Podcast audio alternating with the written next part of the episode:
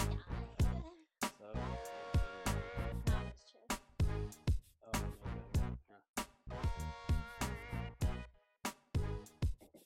Hey everyone, and welcome to the first episode of From the Start Up. Up.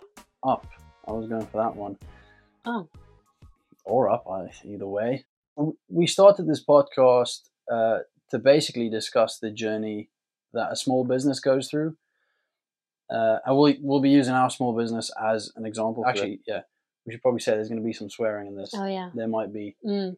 uh, from the from the outset and throughout there will there will be some potty mouth language but yes we we had a lot of questions that we just didn't have any answers to and We still do.